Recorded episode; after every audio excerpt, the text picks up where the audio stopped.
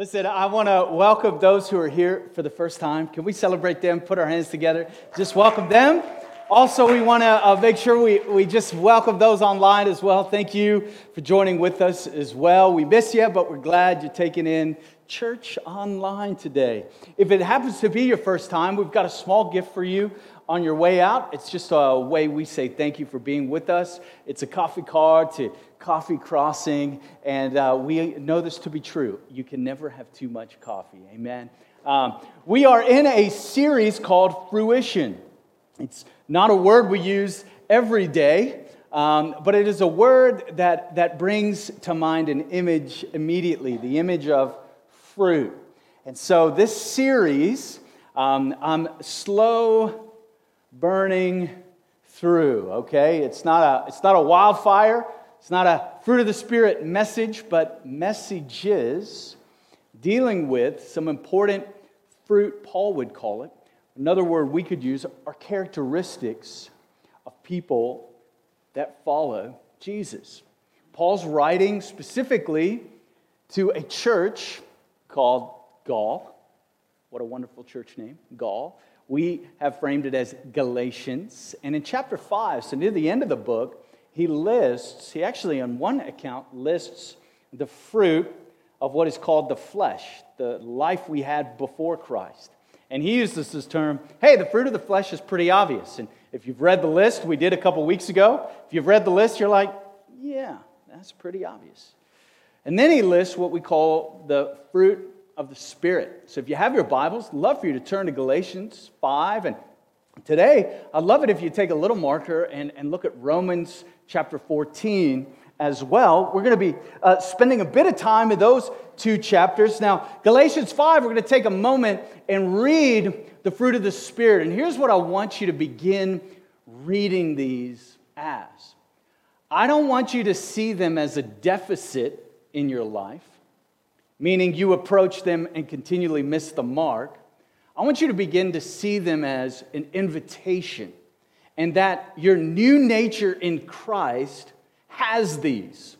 So it's like, if you will, you're not coming to the bank account of the fruit of spirit and you've overdrawn and you're negative. No, let's just pretend you way over budgeted and it's a beautiful thing. You've got tons of stock in the bank, so to speak. So as we read these, begin to see yourself in this light. Okay? Galatians 5 22 23. But the fruit of the Spirit is love. Begin to see yourself as loving, joy, peace, patience, kindness, goodness, faithfulness, gentleness, and self control. Against such things there is no law. Imagine with me human history if the leaders of nations were filled with love, joy, peace, what about patience, kindness, goodness, faithfulness, gentleness, self control? What did you imagine? Human history would probably look a lot differently.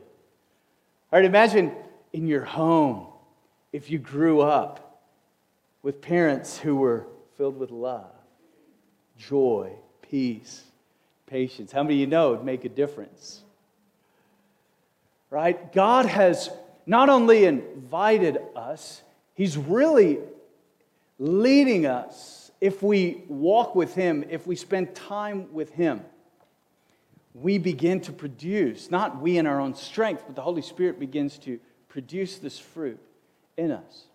This past Thursday, I had an epiphany about the fruit of the Spirit in an orthodontics office. Little afternoon scheduling to take my daughters with me. Our oldest daughter was just doing a, just doing a standard visit, getting some new uh, trays for Invisalign. All right. And uh, was there, I was waiting, and I thought, wow, this is kind of like the fruit of the Spirit. She goes, right, and if you will, sub- submits herself, she should, to the leadership of the orthodontist, who every once in a while comes alongside and gives her a new set of trays. Now, when she first gets the new set of trays, she hates them because they're uncomfortable. The old trays have done their job, but now the new trays are, you know, you're familiar with braces, just squeezing it a little more, tightening it up, and it's a little painful, but it's for the good. And the end result, though it's not the fruit of the Spirit, the end, of, end result is some pearly whites. It's that perfect smile we all desire. Now, some of us are blessed with straighter teeth than others, right?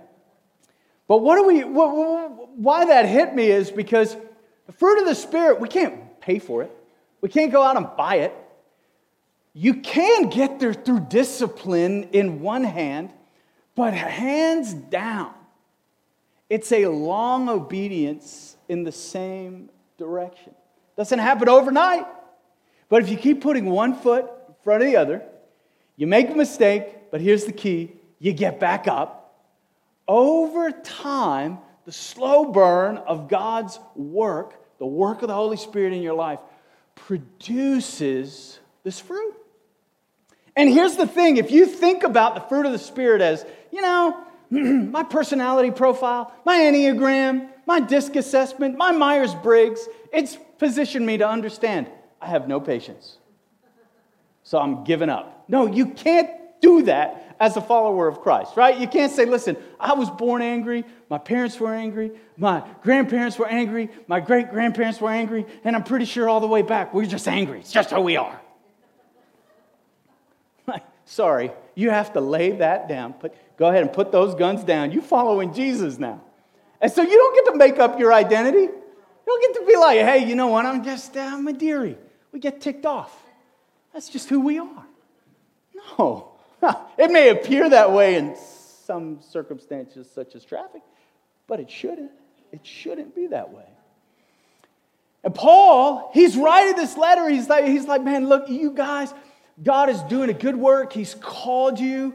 And as you grow as a church and as people come alongside and, and, and, come into the church, here's what I want to remind you. I want to remind you that as you follow Jesus, as you abide in Jesus, keep these fruit, these characteristics before you. Because you're not discipling your old man. No. Paul says, You crucified that. You're now your new man in Christ, new woman in Christ. And so we're learning, we're growing, we're walking into that identity, and I'm prepping the way because today's a little uncomfortable. Like, I don't want you taking this message personal, but it's very personal. All of the fruit of the Spirit are personal. Like they're like a mirror. Don't you, come on, let's just be honest. Don't you love showing up at church when you know the sermon's about the person next to you and not you? Come on, somebody. Isn't that a good day? Isn't that a good day? Isn't it just a good day where you, where you go home, you, you, you look at your spouse like me, and I just say, honey, you know that sermon was for you. Just kidding. Tried that once and never again. No, I'm kidding. But, it, but, but it's interesting, you know, when this letter arrived, to the church and they begin to circle the letter around, and it became a way of thinking for the new Christians, these people who had, had really uh, lived a life that was pleasing not to King Jesus, but typically to Caesar and to Rome. Now they've been called into a new way of living. And how many of you know you're going to make some mess ups? You're going to have some mistakes. You're going to do some things that are dumb. Because how many of you know you still to mess up, make some mistakes, and do some things that are done? But it's important to get back up. It's important to fix our eyes, as Hebrews tells us, keep fixing our eyes on Jesus. And here's what we're doing we're to keep practicing, practicing our faith, practicing our relationship. And I promise you, it's a guarantee that over time, as you abide and obey God's word, these fruit will begin to take place. And so today, we're in our third installment, and we're looking at the word peace. Looking at the word peace. I want to describe two pieces we find very quickly. I'm going to cover these very quickly. The, the struggle for me today is these two that I'm going to cover quickly. In a lot of ways, they're the most important. It's because of these two that we get this third piece that we see in Galatians 5. These first two you may be familiar with. First, there's a peace that God made. between God and humanity. Paul describes this in another one of his letters. He wrote a letter to a church in Ephesus, and we call it Ephesians, chapter 2, 11 through 18. Here's the peace. We'll read these words, and I think if you're a follower of Christ, these are going to resonate. Dare I say, you may get a little giddy, may get a little excited, may have to whip out a handkerchief and start hooping and hollering, but remain calm. But I know you're doing it on the inside, okay? There's a peace. Just think about that for a moment that God made. Maybe you need to be reminded of that today. Yes, a decision you made, but it's a work that God did. It's the one defining characteristic of Christianity. Christianity is the only global world religion that does not build a ladder to heaven. It's a stairwell that heaven came to earth. It's called grace. And it's the peace that God gives you and I. Let's read. Therefore, remember that formerly you who are Gentiles by birth and called the uncircumcised by those who call themselves the circumcision, that done in the body by the hands of men. Remember that at one time you were separate from Christ. We're like, absolutely. Excluded from citizenship in Israel and foreigners to the covenants of the promise without hope and without God in the world. Verse 13. But now in Christ Jesus, you who were once where? Far away have been brought what? Near through the blood of Christ. Verse 14. For he himself, here it is, is our what? Say it together. Peace. Who has made the two one and has destroyed the barrier, the dividing wall of hostility by abolishing in his flesh the law with its commandments and regulations his purpose was to create in himself one new man out of the two, thus making, here it is again, peace, and in this one body to reconcile both of them to God through the cross, by which he put to death their hostility. He came and preached peace to you who were far away and peace to those who were near. For through him we both have access to the Father by one Spirit calm down. That's incredible. It is the gospel story. It's the nearness of God. Like, like, like, maybe y'all were so holy, okay? But I've got areas of my life. I look at areas back in my past and it's like, no, that ain't gonna work. That ain't gonna work. It's like, man, if you were keeping a record of my wrongdoing, and let's just propose on a really great day, there was one mistake. Well, listen, I'm not to ask you to do much math today, but you take one mistake every day for a year, how many you got? 365. Except for leap years, you could throw another one in. Every 10 years, what is that? 3,650. Now let's just pretend a decade of good works and as much behavior modification as possible.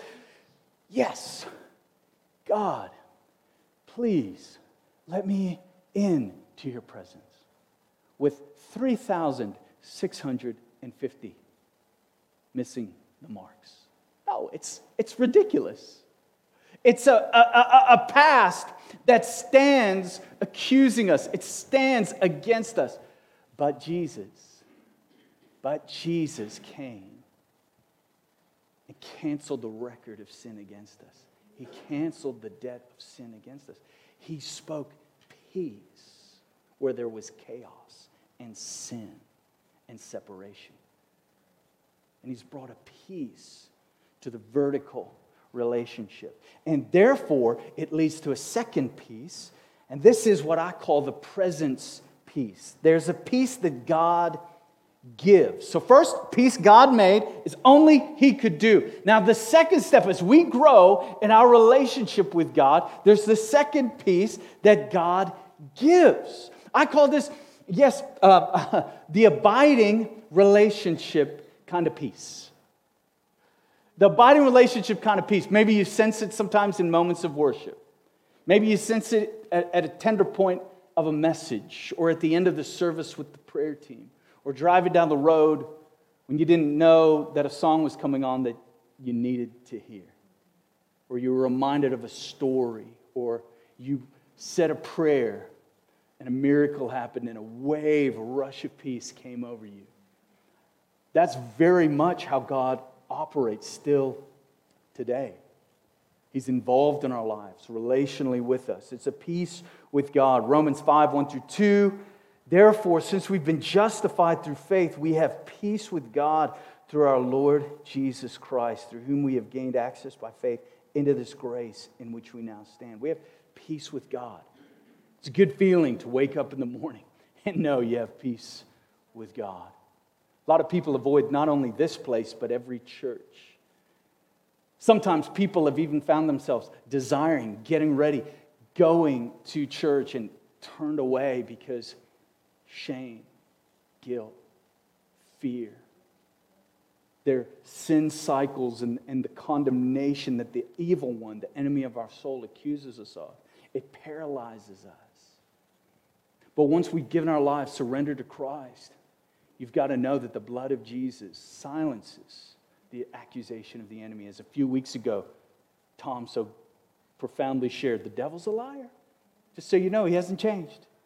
But now through Christ, we've got that peace. And then we have the peace of God, which is do not worry. Matthew 6, the peace of God, which transcends all understanding. Will guard your hearts and mind in Christ Jesus. Philippians 4, 6 through 7. And then this third peace. Here we go. Let's get personal. Welcome it to your soul.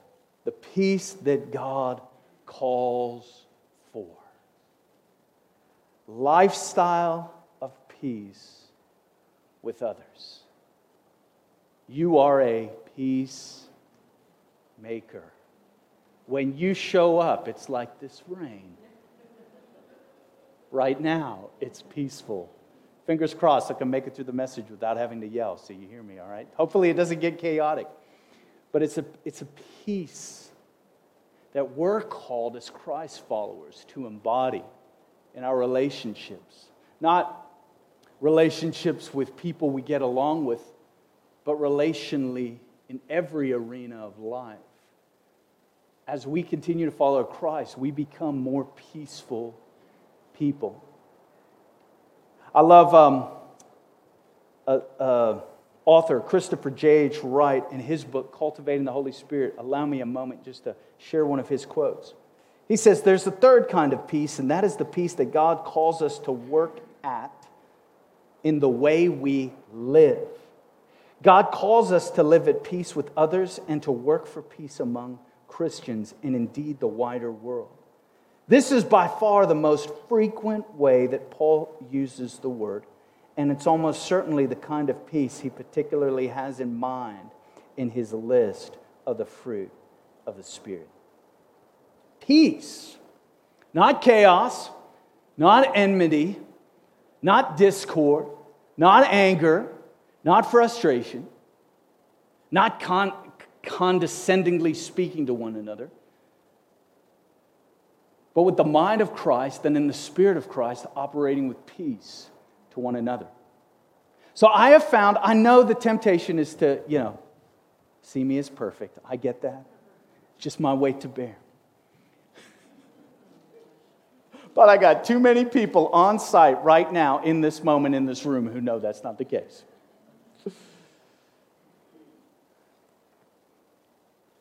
But peace, slowly sometimes, rapidly at others, is the fruit, it's the byproduct of relationship with Christ. It's the calling upon our lives. And those who know me well or actually, you don't have to know me very well to know these three things I'm about to mention are obstacles to peace with the lives of those around me. First, my opinions. Second, my ego. Third, my will. And fourth, my behavior. I don't know why that makes me laugh so much, but it does. Paul just says, listen, the fruit of the Spirit is love, joy, peace. Here's what's crazy. He just says, keep crucifying your old flesh. And that's exactly what it requires of us to be peacemakers. Like you ever noticed in Scripture, it's not a low bar, it's always a way high bar. You feel like it's out of reach. And I was thinking about this war within. I've thought about, I didn't go through every argument I've ever had because I would still be upstairs in my home, in my journal, having started a week ago. But if I look at glimpses and instances in, in, in, relationships, in leadership, in church life, in home life, in parenting, dad life, you know, community life, every moment of no peace or chaos or war, I should say it's not always my fault. But someone involved has opinions, has an ego, has a will that is translating the behavior you're receiving or the behavior that you're giving. And Paul says, listen, you've got to lay your weapons down. Profound moment. It didn't seem that profound moment at the time, but a profound moment. I still remember it. I, I, I don't think Kelly will remember it. Um, but we were driving, um, I think it was our third year of marriage, and there was just, I, I, I have strong opinions. And uh, at that time in my life, I was more concerned with being right than um, peace. And I remember this, is, this does not happen to me every, every time I'm in an argument or uh, uh, uh, argument, disagreement. Thank you. Yeah, disagreement. That's a good one. And so I'm driving. I'm driving down the road, and I'm reeling off why I'm right, my points, and you know, typically, you know how it gets. You get a little defensive and then you start projecting, well, you're, you just need to see it this way. I don't understand. And, and it was like the Lord, well, I could just feel his whisper next to me, like, Paul, it's not worth it. I was like, get behind me. Yes, it is. And, the, and the, I kid you not, we're driving, we're driving. I still remember, it was in Freeport, so we were in Florida at the time. We were driving back home um, from this intersection. I remember we're coming around, and the Lord just says, It's not worth it. The goal is peace, not pride. The goal is peace, not your ego. It's better to live right and right than to be right. And I'd love to say, man, it changed my life. I've never had a disagreement since. But what it did was it made me aware. It was like a self inflicted spiritual warfare. Like sometimes we call things spiritual warfare, and, and they legitimately are. Other times it's our pride, other times it's our ego. Sometimes for me, it's my will. I've got to be right. And I don't know if you found that in your life or in your family or in your circumstances, maybe in the workplace. It's always tested. Let me just throw this out there, a little, little nudge of advice. Peace is tested when things aren't going your way, or when somebody has an opinion or a disagreement that's different than you. Like, I'm always easygoing with my children until they start doing things I don't want them to do and they aren't listening. And they keep not listening. And they keep right because it's me having to lay down my will. Paul is writing, Paul is calling. Christ himself laid down a new law. We looked at that a couple weeks ago. We talked about love. A new commandment I give you love one another. I shared two weeks ago that the filter of love, if you will, is what all the other fruit come from. It's a byproduct. If we can get love right, all of these will take care. Because if I love people well, peace is on the scene. Despite disagreements, here's what's crazy despite arguments and disputes, here's a beautiful thing peace can still be on the scene. Like you've heard of that for arguments. Fight, what is it? Fight fair. Tone, timing. What's the end game? Is it of a pure initiative? That's what God calls us into is a lifestyle of peace with others. And the early church, I love looking at the early church because, man, they missed the mark so much. Everywhere you turn, they're finding a reason to argue with one another. And there was no greater argument than Jew and Gentile. No greater argument. And many times, the argument of Jew and Gentile was a simple argument between steak and potatoes, meat and vegetables. In Romans chapter 14, Paul lays out an entire chapter of your Bible has to do with diet. Some thought it was great to eat meat. I'm kind of in that camp. Others, they said the meat is a no go. And Paul writes, beginning of Romans 14, 1 through 3, we'll bring these verses up real quick. Except the one whose faith is weak me dream with me for a moment of a church, of a church that led. Not always requiring the strongest link, but keeping an eye out and an ear out for the weakest link. Isn't that a beautiful picture? Paul says, listen, accept the one whose faith is weak without quarreling over disputable matters. One person's faith allows them to eat anything, but another whose faith is weak, not necessarily weak in faith, but weak to see that meat's okay, eats only vegetables. The one who eats everything must not treat with contempt the one who does not. And the one who does not eat everything must not judge the one who does. For God has accepted them. It's like Paul's up upstairs in the cafe. And, and he's just kind of taking it in. And Paul's saying, listen, as you sit there with your coffee that is black, and you see people go and grab the French vanilla, smile at them, wave at them, welcome them. Don't be the my fitness pal, judgy self. And then when they go over and grab a couple donuts, be at peace, my soul. Don't be judgy towards them, except those whose faith is weak. It's, it's funny, but Paul really is getting at the heart of how inconsequential some disputes are, of how some relationships divide over what's called disputable matters. Paul's longingly, he's lovingly calling them into not living ego first, not living their will first, not letting pride get in the way of passion, of compassion and kindness.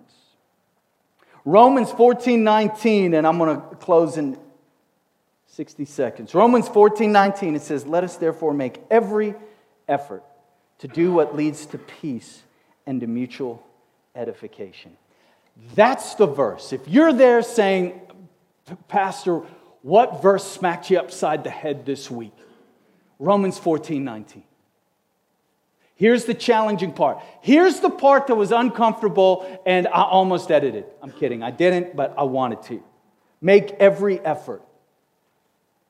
What if you and I lived in the context here, but in the context at home, in the context in our workplace, in our schools, in our colleges, in our uh, community events. Imagine a softball field. Dream with me your child's softball field.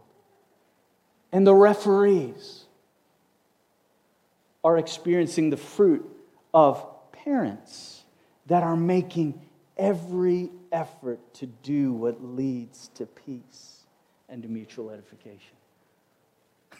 It'd be like a holy moment. People wouldn't wouldn't know what to do with it. If we're not arguing, what are we doing? No, it's that peace that God has called for us to do and to live in. I'm going to uh, read a list to you that was also by Christopher Wright in his book, Cultivating the Spirit, who I quoted earlier. Let me read this list. He's got a, at the very least, list. I believe I included these in the notes. If we could bring them up. Here's what Christopher Wright would say when he's thinking about peace, he would say, at the very least, here's, here's what we should be practicing. We should seek to address and resolve conflicts among ourselves rather than adding them or causing them in the first place. We should be careful to avoid the kind of words and attitudes that easily create misunderstanding and division. We should be quick to apologize and say sorry, and even if we were not strictly speaking the ones in the wrong. Sorry may be the hardest word, but it is often the first one that leads back to peace. Now, think about this. Maybe it's relationships in this room. Maybe it's relationships with people in our second service. Maybe it's relationships in your family. Maybe it's relationships in your workplace. Maybe it's relationships on social media. In Jesus' name, amen. Okay, maybe there's relationships. Think of that. We shouldn't jump to defend ourselves when things are undone, or excuse me, are done or said against us, but allow God to vindicate the truth in His own time. Paul said it is better to suffer wrong than to take other Christians to court. I mean, isn't that painful? We need to follow carefully the instructions of Jesus on how brothers and sisters should deal with grievances against one another. Matthew 18, 15 through 17. Rather than just going public in the press or on blogs, social media, etc., about other people. Above all, we should avoid all kinds of gossip about others and learn the strict discipline of keeping confidences. Now, if that challenged you today, remember, it's not me. I'm quoting Christopher Wright in his book, Cultivating the Spirit. Be mad at him. But I thought, that's it. That's it. That's, that's the evidence. That's the evidence. That's what God says that, listen, people are going to know we're following Jesus, not because of our theology. I mean, I want that. Like, I want people to know we're Christians because of our theology. But Jesus says they're not going to know because of your theology alone. He says, listen, he says it's because of the love that you show to one another. And I would propose to you that a peaceful climate that you create, especially with people you disagree with, is a magnificent witness of the gospel of Jesus. Like at an HOA meeting, biting your tongue. At your neighborhood Facebook group, biting your fingers so they're not typing what you know you want to say. When your teacher is throwing out assignments left and right and your homework is compounding to exhaustion levels operating with a level of peace, operating with refrain, is a sign, it's a symbol. Those people got some fruit. On all accounts, all the circumstances, if somebody had said that to me, I would be going beep, beep, beep, beep, beep, beep, beep, beep. But look at them showing kindness, showing peace, offering a hand of kindness and peace and love. I mean, I'm just convinced bear with me. I'm just convinced that if there was a group of people that operated this way, it could turn the world upside down. Like, dream with me that 2,000 years ago, imagine there was a collective of people that chose this path instead of the gospel of Rome. That called Jesus King of Kings, not Caesar though everybody else was calling him Lord of Lords and King of Kings. Imagine a group of people who cared for the poor, who cared for the marginalized, who extended the hand of peace when there should have been war, who took the pain, the hit, the suffering, instead of demanding their rights. Imagine. Imagine with me. They may not be able to see it, but 2,000 years later, there'd be churches in southern Indiana of people being set free, of generations being transformed by the goodness and the kindness of God. It just may change the world. I end on a prayer. It's been given the title, The Prayer of St. Francis of Assisi. I'd love it if we can pray it together. I know we haven't practiced, so we'll hope for the best. But I'll lead us, and then we'll sing a song of worship, and our prayer team will be available, okay? It says, Lord, make me an instrument of thy peace. Where there is hatred, let me sow love. Where there is injury, pardon. Where there is doubt, faith. Where there is despair, hope. Where there is darkness, light. And where there is sadness, joy. O divine Master, grant that I may not so much seek to be consoled as to console, to be understood as to understand, to be loved as to love. For it is in giving that we receive, and it is in pardoning that we are pardoned, and it is in dying that we are born to eternal life. Amen. Thank you, Lord, for this time. Thank you, Lord, for hearts transformed by the wonder and the work of your Holy Spirit. I thank you, God, that you love us in the midst of our growth, in the midst of our spiritual development. Thank you, Lord. We know that your ways are the ways and the roads that lead to abundant life. Thank you for leading us so well, Holy Spirit. In Jesus' name, amen.